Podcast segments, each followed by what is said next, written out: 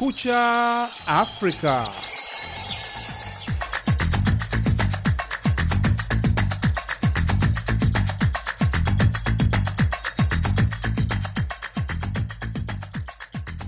Hujambo mpenzi msikilizaji, popote unapotusikiliza. Hii ni Kumekucha Afrika kutoka idhaa ya Kiswahili ya Sauti ya Amerika, Washington DC.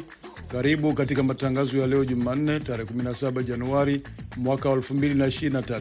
Jina langu ni Patrick Ndwimana na mimi ni Idi Ligongo. Tunasikika kupitia redio zetu shirika kote Afrika Mashariki na Maziwa Makuu, ikiwemo Kiss FM Mwanza Tanzania, TKFM Tanga Tanzania, Redio Manema nambari 1 Kindu Jamhuri ya Kidemokrasia ya Kongo DRC, Redio Jambo Isiro DRC, sasa Redio Bungoma, Lulu FM Malindi Kenya na UBC Redio nchini Uganda.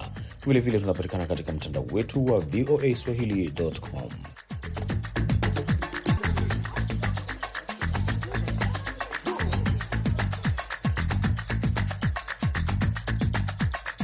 Kati ya ripoti tulizokuandalia, shirika la Wakristo wa Nigeria linasema Wakristo nchini humo watalazimika kukamata silaha ili kujihami baada ya kasisi mmoja kuuawa Jumapili na watu wanaoaminika kuwa wanamgambo wa Kiislamu katika jimbo la Niger. Na katika taarifa nyingine, watu ishirini na wawili walifariki Jumatatu wakati basi na lori yalipogongana kaskazini mwa Senegal. Wafanyakazi wa zimamoto wamesema wiki moja ya ajali kati ya mabasi mawili na kusababisha vifo vya watu 40. Ni baadhi ya vidokezo vya ripoti utakazosikia katika matangazo haya ya nusu saa, lakini kwanza namkaribisha mwenzangu Idi Ligongo akusomea habari za dunia.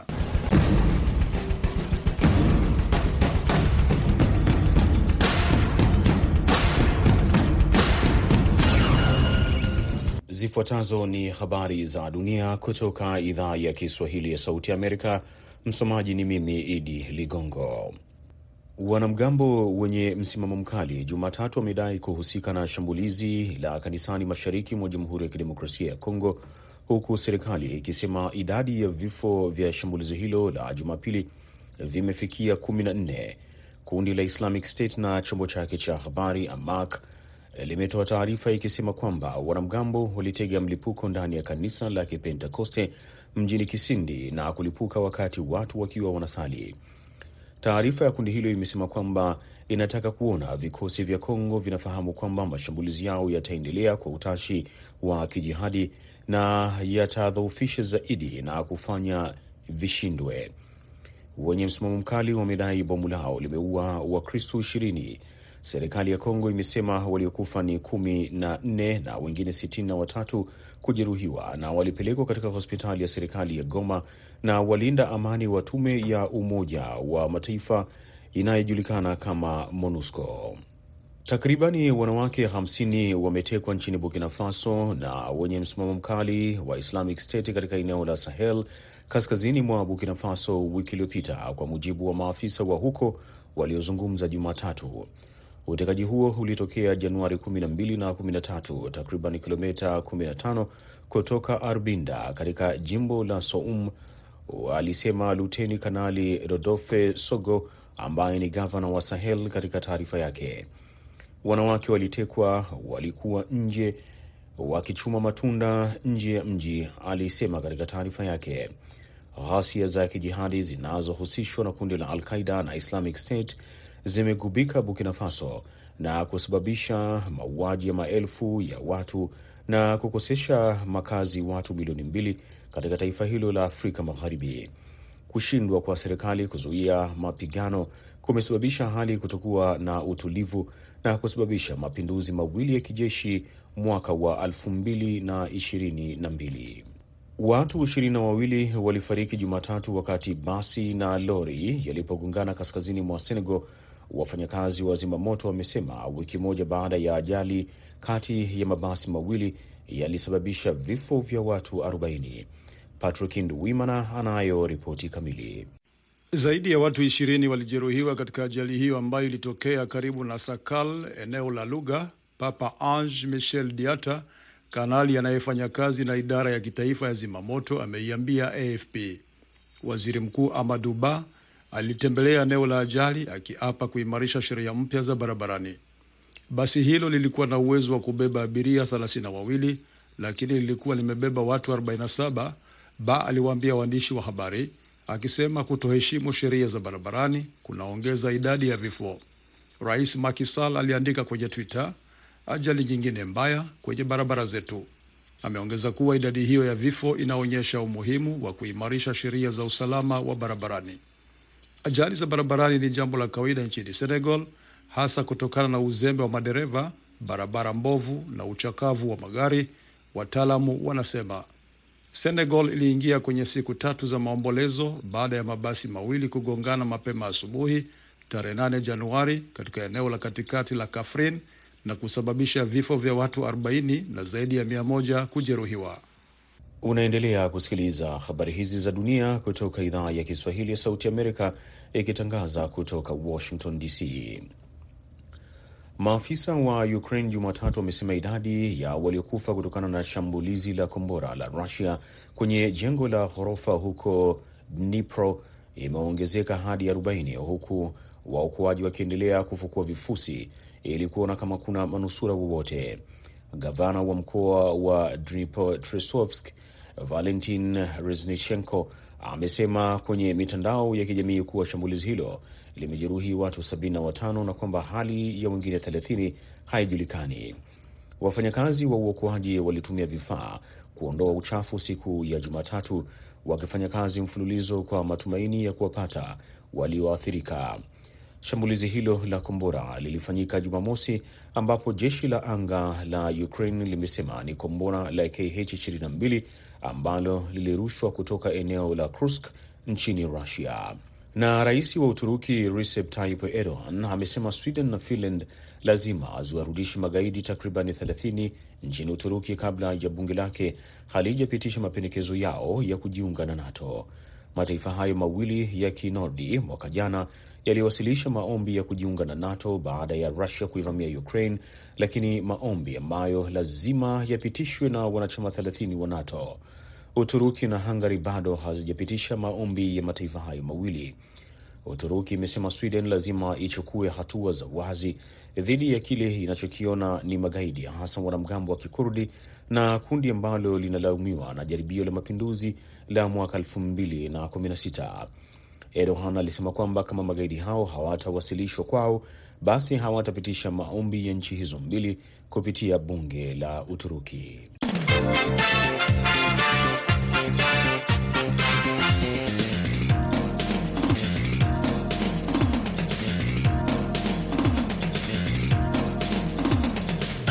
Shirika la Wakristo wa Nigeria limelaani mauaji ya kasisi yaliyofanyika Jumapili katika jimbo la kati la Niger na kupendekeza kuwa huenda Wakristo watahitaji kukamata silaha ili kujihami.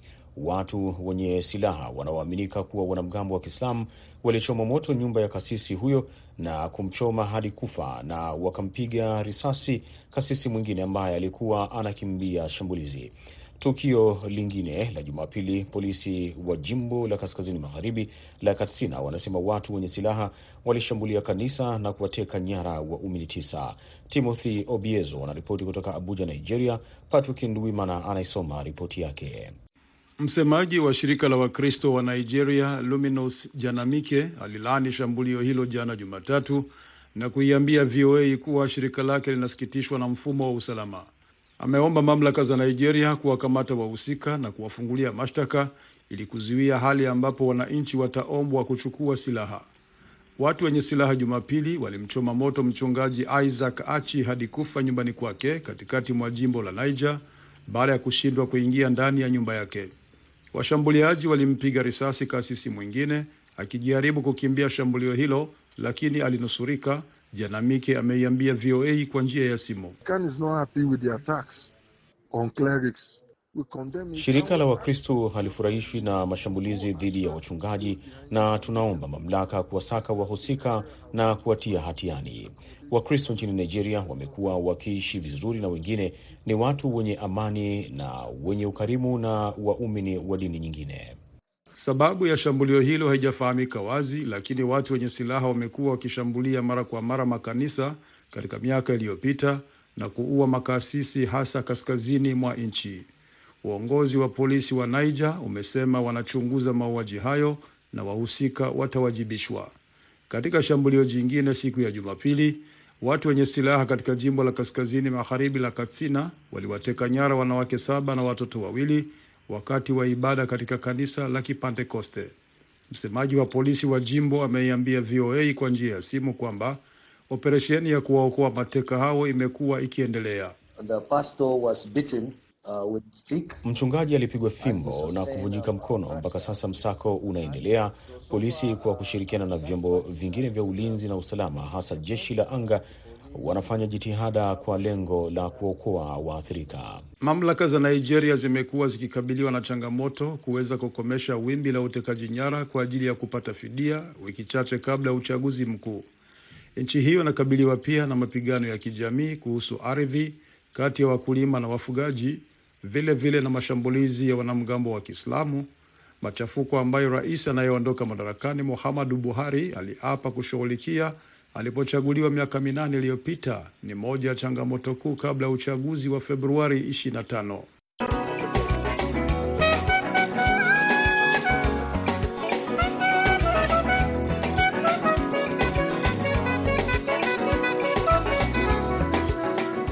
Unaendelea kusikiliza Kumekucha Afrika. Idi Ligongo anaendelea kukusomea habari zaidi za dunia.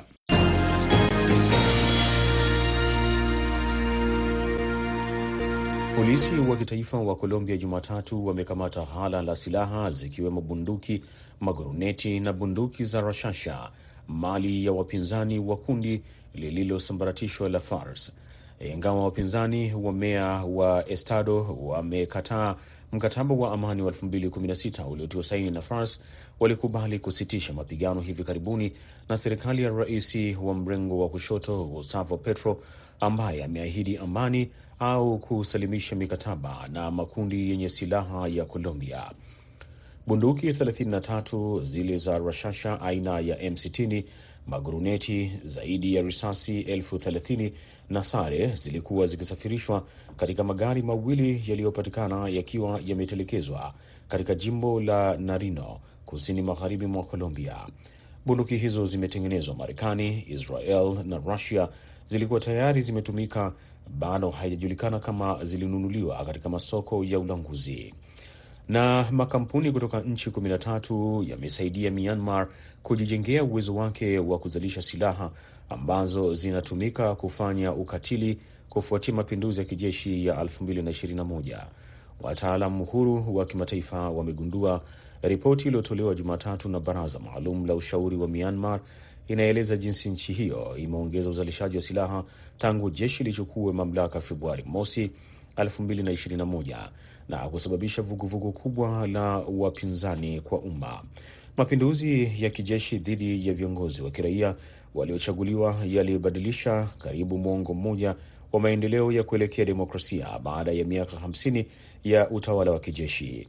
Chama cha msaada kwa wafungwa wa kisiasa kimeandika zaidi ya vifo 2700 vya raia katika ghasia ikijumuisha watoto 377 huku watu zaidi ya elfu 13 wakishikiliwa. Inaaminika idadi ni kubwa zaidi ya hiyo.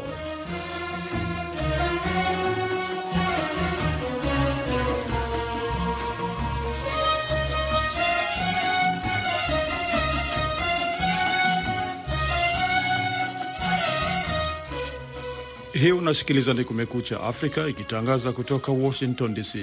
Matukio mengi zaidi ya ghasia zinazohusisha makundi yenye msimamo mkali yametokea kaskazini mwa Benini mwaka jana kuliko ambavyo serikali imekiri rasmi. Ripoti ya hivi karibuni imebaini kuwa nchi imekuwa mstari wa mbele katika mzozo wa Sahel.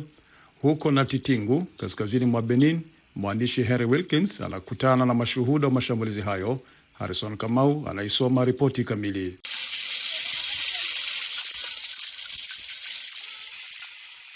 Ghasia hizo zimehusishwa kwa Al Qaida na kundi la Islamic State na zinavuka mpaka kutoka Burkina Faso hadi kaskazini mwa Benin. Vijiji kadhaa vimeshambuliwa na kutishiwa. Mkazi mmoja katika kijiji cha kaskazini ndani zaidi, ambaye aliomba jina lake lisitajwa kwa kuepuka kulipizwa kisasi na mamlaka, amesema anaishi kwa hofu.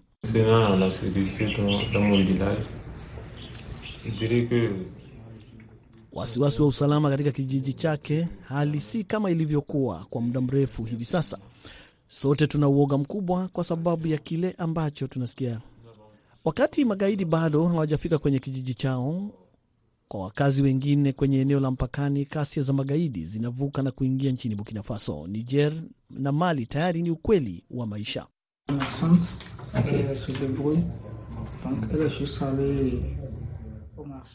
Huyu bwana ambaye pia hakutaka jina lake litajwe ili kumlinda kutoka kwa mamlaka, anasema kundi la magaidi lilikuwa linapita kwenye kijiji chao na kutafuta hifadhi kwenye nyumba ya mwanamke mmoja. Wakati aliporejea kutoka sokoni na kuwataka wavamizi hao waondoke, walimuua. Anasema magaidi walimpiga kwa sababu alianza kupiga kelele na kwa sababu walikuwa wamemwelekeza bunduki zao. Walimtaka akae kimya na kuishia kumuua, alisema mkazi huyo. Wachambuzi wanasema kwamba ghasia za wenye misimamo mikali ambazo zinasambaa kutoka Burkina Faso kuingia katika mataifa ya pwani ya Afrika Magharibi kama Benin, Togo, Ghana na Ivory Coast, ikiwa ni hatua inayofuata katika mzozo wa Sahel. Benin inaonekana kuangaliwa kipekee huku kukiwa na mashambulizi zaidi ya wanamgambo katika nusu ya pili ya mwaka 2022 kuliko mataifa mengine ya pwani, kwa mujibu wa data kutoka katika mradi wa Armed Conflict Location na Event Data. Akiulizwa kama serikali imefanya vya kutosha kusitisha kusambaa kwa ghasia, Anud Haneu, mtaalamu wa usalama wa taifa katika chuo kikuu cha Abomey Kalavi nchini Benin, anasema Je pense personnellement que n'y a pas grand-chose qui a été fait. Et donc, en conséquence, anasema binafsi kwamba machache yamefanyika na mamlaka nchini Benin huenda yamekuwa vipofu katika suala la tusubiri tuone mambo yatakavyokuwa, ambayo hawawezi kuelezwa. Aliongeza kwamba Benin huenda likafikiria kwamba hali hii huenda ikazidi kuongezeka na kuvuta hadi kwenye mipaka ya pwani, ambapo kwa bahati mbaya hiki ndicho kinachotokea. Serikali ya Benin imepeleka idadi kubwa ya wanajeshi kaskazini kwa fukwa za pwani kwa ulinzi. Wachambuzi wanasema majibu ya kijeshi yana matokeo ya wazi, lakini ripoti ya karibuni ya taasisi ya Kligadel, kundi lenye makao yake Uholanzi, limegundua matukio mengi ya ghasia ambayo yametokea huko Benin, kaskazini mwa nchi mwaka jana kuliko ambavyo serikali imetangaza rasmi. Mwaka 2022 mwandishi mmoja wa habari kutoka Ulaya na wengine kadhaa raia wa Benin walikamatwa wakati wakijaribu kuripoti ugaidi upande wa kaskazini. Ushauri ambao umekuwa ukifanywa kwa njia ya warsha kwenye jamii za kaskazini mwa Benin kujenga udhabiti kwa ghasia za wenye misimamo mikali, anasema wakazi wengi wana hofu kubwa ya kuzungumza kuhusu maswala kadhaa. Serikali ya Benin haikujibu ombi la kufanya mahojiano. Wanachama 25 wa chama cha upinzani nchini Zimbabwe, Citizen Coalition for Change, walifikishwa mahakamani Jumatatu kwa tuhuma za kufanya mkutano usio halali siku ya Jumamosi uliovunjwa na polisi kwa kutumia gesi ya kutoa machozi. Chama hicho kimeishutumu serikali kwa ukandamizaji kabla ya uchaguzi mkuu wa mwaka huu. Patrick Nduwimana anasoma ripoti ya Columbus Mavunga kutoka mjini Harare. Hao ni wanachama 25 wa chama kikuu cha upinzani nchini Zimbabwe, The Citizens Coalition for Change, wakifika katika mahakama ya mjini Harare wakishindikizwa na polisi. Miongoni mwao ni Amos Chibaya, mbunge. Alizungumza kwa muda mfupi na waandishi wa habari kabla ya kuingia mahakamani. Haya yatakwisha, ni unyanyasaji yatamalizika, dikteta ataondoka, wananchi wa Zimbabwe watajikomboa wenyewe. Fazai Mahere ni msemaji wa Citizens Coalition for Change au Triple C, anasema wanachama wa chama chake walinyanyaswa vibaya na polisi wakati wa kukamatwa. Uh, taona kuti pane vanhu vasungwa kune musikana uh, wechidiki kana kuti minor child ari Miongoni mwa waliokamatwa kuna msichana mdogo, mtoto mwenye umri wa chini ya miaka kumi na nane. Kulikuwa na malalamiko kwamba baadhi ya wanawake walibughudhiwa na polisi, jambo ambalo haliruhusiwi kisheria. Pia tulisikia kwamba polisi waliokuwa wakiwakamata walikuwa wamelewa na kuwamwagia pombe watu waliokamatwa. Hii haihusu kuwakamata watu ambao wamefanya uhalifu, ni mateso au kuwaumiza wanachama wa Triple C kwa sababu ZANU PF inaogopa kushindwa katika uchaguzi ujao. Mwaka huu Zimbabwe inatarajiwa kufanya uchaguzi mkuu, lakini tarehe rasmi haijatangazwa. Chama tawala cha ZANU PF na polisi walikataa kutoa maelezo juu ya tuhuma hizo walipotafutwa na VOA, wakisema suala hilo lipo sasa mbele ya mahakama. Hakimu Yeukai Zuda aliamuru waendesha mashtaka Pardon Ziva na Zebedia Bofu kuchunguza malalamiko yaliyotolewa na wanachama wa Triple C dhidi ya polisi. Hata hivyo, wanachama hao ishirini na watano wa upinzani wanarudi mahakamani leo Jumanne kuomba waachiliwe kwa dhamana, jambo ambalo limepingwa na upande wa mashtaka.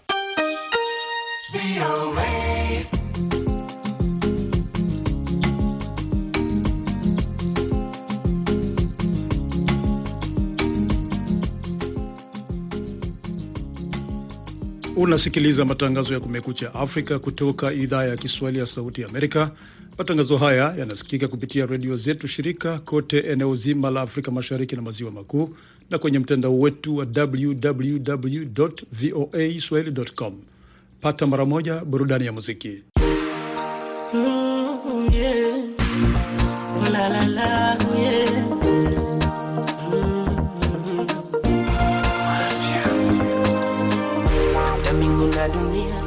Vije vishikane, wabadili mchana usiku wa manane, wakitaka tuwachane, watupige mapanga pepi suna jua la kujua sasa, walimwengu mimi tunaambia nini? Na wakitaka kukwambia mbie, bebi wewe ndo nanijua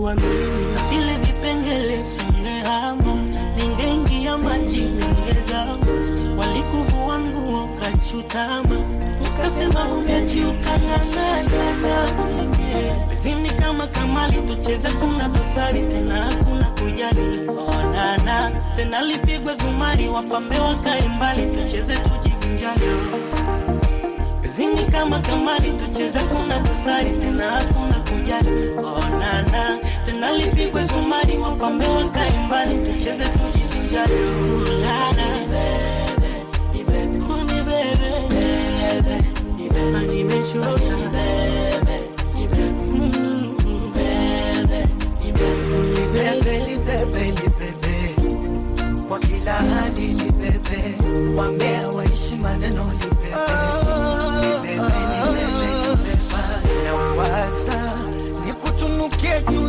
tumeshinda vikwazo tangu mwanzo, si rahisi wanatamani kudharau, niseme nimepanda dau, kisa ni kusahau wewe wangemiliki mbuga wangesha tufukuza kama wanyama. Tule miogo tule daga, gari wa kuchoma na vinguruka, tuishi vile tunavyotaka, binadamu hatuwezi kuwaridhisha. Penzi kama kamani, tucheza kuna dosari tena hakuna kujali kuonana tena, lipigwa sumari, wapambe wakaimbani, tucheza tujivinjaio, yo penzi ni kama kamani, tucheza kuna dosari tena hakuna kujali. Kabla ya kukamilisha matangazo haya, Idi Ligongo anakusomea muktasari wa habari za dunia.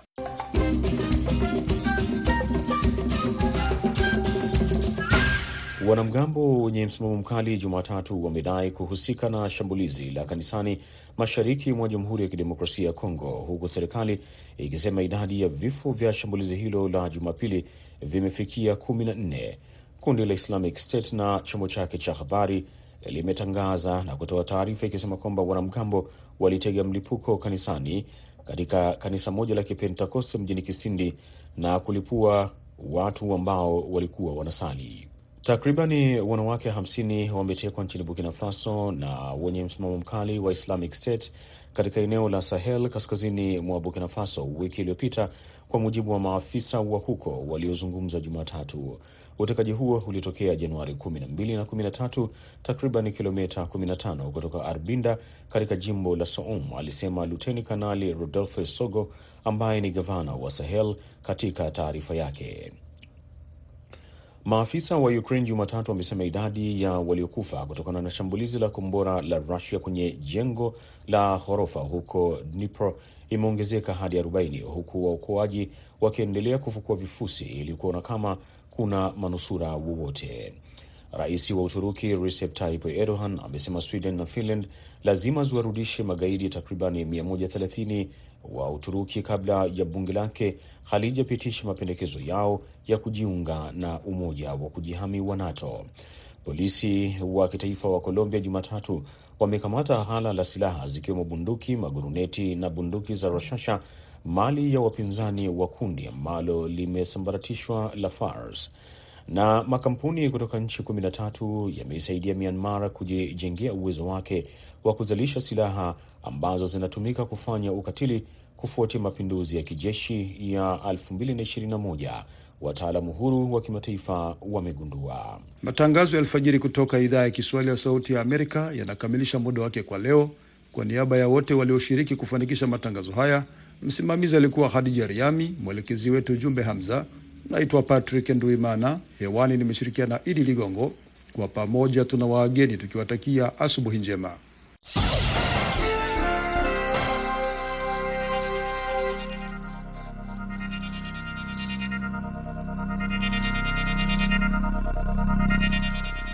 Ifuatayo ni tahariri inayoelezea sera na msimamo wa serikali ya Marekani. Benin na Niger zilitia saini mkataba wa kikanda wakati wa mkutano wa hivi karibuni wa viongozi wa Marekani na bara la Afrika mjini Washington. Mkataba huo uliafikiwa ili kupunguza gharama za usafirishaji wa bidhaa kati ya bandari ya Cotonou nchini Benin na mji mkuu wa Niger, Niamey. Shirika liitwalo Millennium Challenge Corporation litawekeza dola milioni 202 nchini Benin na dola milioni 302 nchini Niger. Uwekezaji huu utasaidiwa zaidi na dola zingine milioni 15 katika mchango kutoka kwa Benin na Niger na unatarajiwa kunufaisha takriban watu milioni 1.6. Benin na Niger ni kati ya nchi zinazokuwa kwa kasi kiuchumi katika bara la Afrika kusini mwa jangwa la Sahara. Ushirikiano wao utasaidia ukuaji kuimarisha miundombinu ya biashara na usafirishaji na kuunganisha mataifa yao, viwanda vyao na watu wao, waziri wa mambo ya nje wa Marekani Antony Blinken alisema. Bandari ya Cotonou nchini Benin ni muhimu kwa uchumi wa Afrika Magharibi. Kwa Benin ni chanzo kikuu cha mapato, kuwezesha biashara ya kimataifa na kuruhusu mauzo ya bidhaa zake. Kwa nchi jirani kama Niger, bandari hiyo ndilo lango kuu la kusafirisha bidhaa kwenye masoko duniani kote na pia kuagiza bidhaa muhimu ikiwa ni pamoja na chakula na mafuta ya kupikia, alisema Waziri Blinken. Mkataba wa MCC utawekeza zaidi ya dola nusu bilioni katika miundombinu hiyo na watafanya hivyo kwa ruzuku ambayo ina maana kwamba hawatazibebesha serikali madeni, alisema Waziri Blinken. Miradi hii itakuwa ni alama kuu ya ushirikiano wa Marekani. Itakuwa wazi, itakuwa ya hali ya juu, itawajibika kwa watu wanaotaka kuitumia na pia itaunga mkono utawala bora. Itakapokamilika, miradi hii itaifanya iwe ni haraka na salama zaidi kusafirisha bidhaa kwa barabara na kuvuka mipaka, na itaunganisha Benin na Niger kwenye masoko makubwa na kutoa fursa kubwa zaidi. Haya ni maendeleo ambayo yanaweza kusaidia uchumi kukua kwa uendelevu na kwa usawa zaidi na kutoa njia za maana za ustawi kwa mamia ya maelfu ya watu na hata zaidi. Katika mkutano wa viongozi wa Marekani na Afrika tumeweka kipaumbele kuhamasisha uwekezaji wa aina hii kwa sababu tunajua kwamba hivi ndivyo unavyounda manufaa halisi yanayoonekana kwa pande zote mbili za Atlantic, Waziri Blinken alisema. Mkataba wa Benin na Niger ni hatua muhimu. Huu ni uvumbuzi, alisema Waziri Blinken. Nadhani ni ishara bora kwa mustakabali kwa Afrika na kwa marafiki zetu Benin na Niger. Hiyo ilikuwa ni tahariri iliyoelezea sera na msimamo wa serikali ya Marekani.